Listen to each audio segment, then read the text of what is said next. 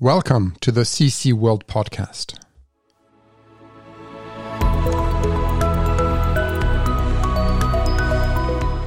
This episode is titled Getting the Pricing Right is Harder Than It Seems. I'm your host, Gerard Metrailler, and I am a C level leader in a high tech software company.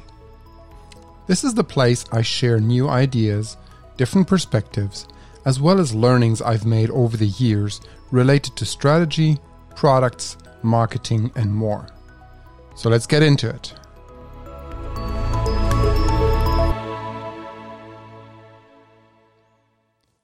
On the surface, getting your pricing right should be easy.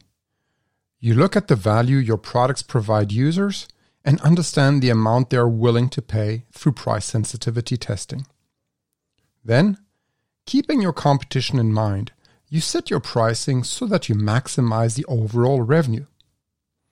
A quick side note here. At this point, I've assumed you want to be profitable and that the price you charge is going to be higher than your costs. This might not always be the case, of course. For example, you might be a startup focused on user acquisition with loads of VC backing. But if you're selling your stuff at a loss, for no apparent reasons, however, you got bigger problems than you realize and really should stop listening to this right now. I would argue you should actually probably stop selling right now too. So far, so good, and everything is fairly straightforward on pricing. But this simple process works only if you are selling a product or a service directly to one market, in one currency, and in one region.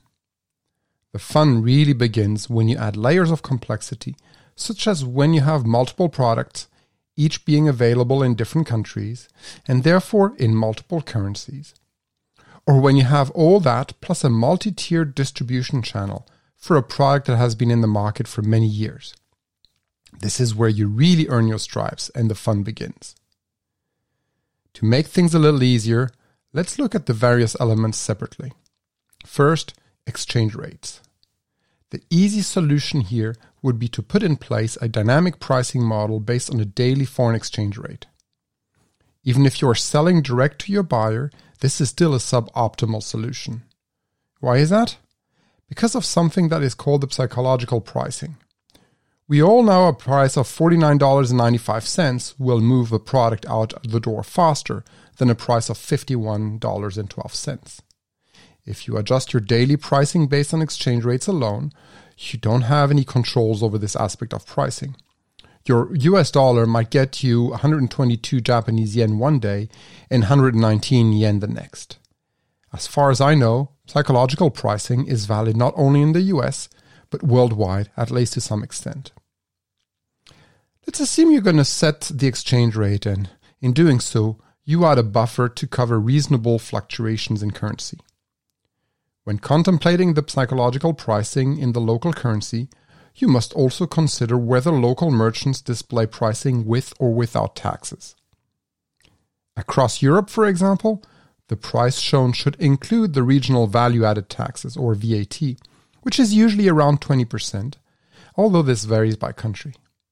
In the US and Canada, however, the taxes vary by state or provinces, and customarily, prices are shown without taxes, letting the customer enjoy the man- wonderful surprise at the end of the transaction. Maybe it's because I'm originally from Europe, but I would argue that displaying the full price, including the government's takes, makes for a much better user experience. One more thing on exchange rates. As has been shown in recent months, it's been best to think through in advance on how to adjust local pricing when foreign exchange rates expand beyond your buffer and sometimes it will stay there for a while. If you sell at subscription, customers in Germany might not be happy to learn that the pricing is going up because the euro is going down compared with the US dollar.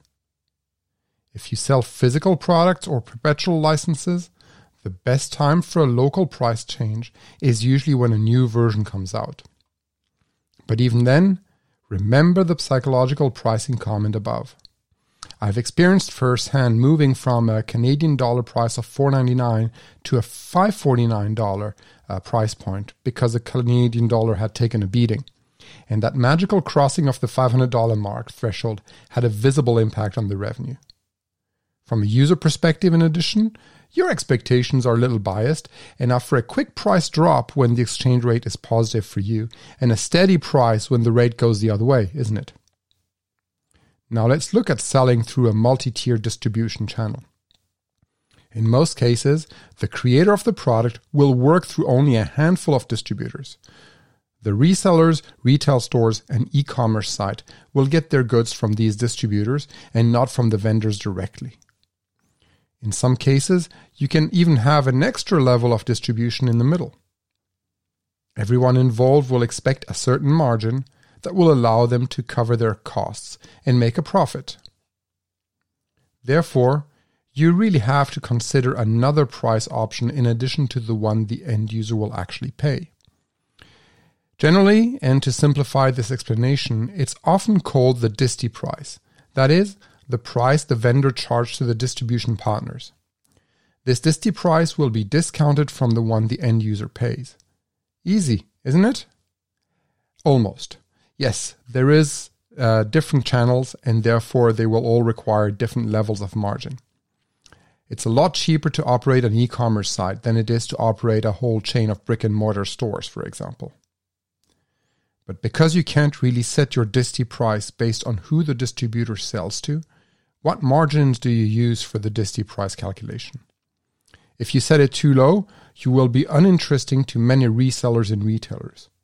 On the other side, if you set it too high, your products will get heavily discounted online. It is illegal to force an end user price in most countries. Often, the best you can do is set what is known as the manufacturer's suggested retail price or MSRP. When you start mixing up country specific pricing requirements with the channel margin required to sell in a specific region, that's when the fun really begins. The size and complexity of the different markets, plus the competition amongst resellers within a country, often has an impact on the margin that is asked for you to sell through that channel. For example, the spread between the disti price and the MSRP in the USA should logically be lower than the one in a country such as Italy or France. While we all think of European Union as one big region, each member state is an individual and often disparate country. So that means it's not like in the US where you have one distribution for all. At least this is the case for the high tech world. In addition, the shipping costs for physical goods can be significant factors in certain regions depending on where you are manufacturing your products. And emerging markets often offer a whole new level of challenges, not least of which are piracy and counterfeit goods. The complexity of the distribution networks, as well as shipping costs for physical products and specific customs costs and other import duties. In those emerging markets, you should also consider that the GDP per capita is a lot lower than in Western countries. You may therefore consider a much lower price point. But in this case, keep in mind that due to piracy, especially in the software world, you are often competing against yourself at zero dollars.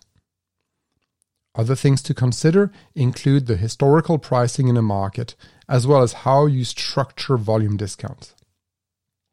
Given that anyone around the world can check in real time the price of your products in the US on Amazon.com, it's clear that there is no easy answer to the pricing question. When you craft your products with care, you need to think of the whole user experience, and pricing is a key element of it. As always, success is in the details, but so is the devil. That's it for this episode.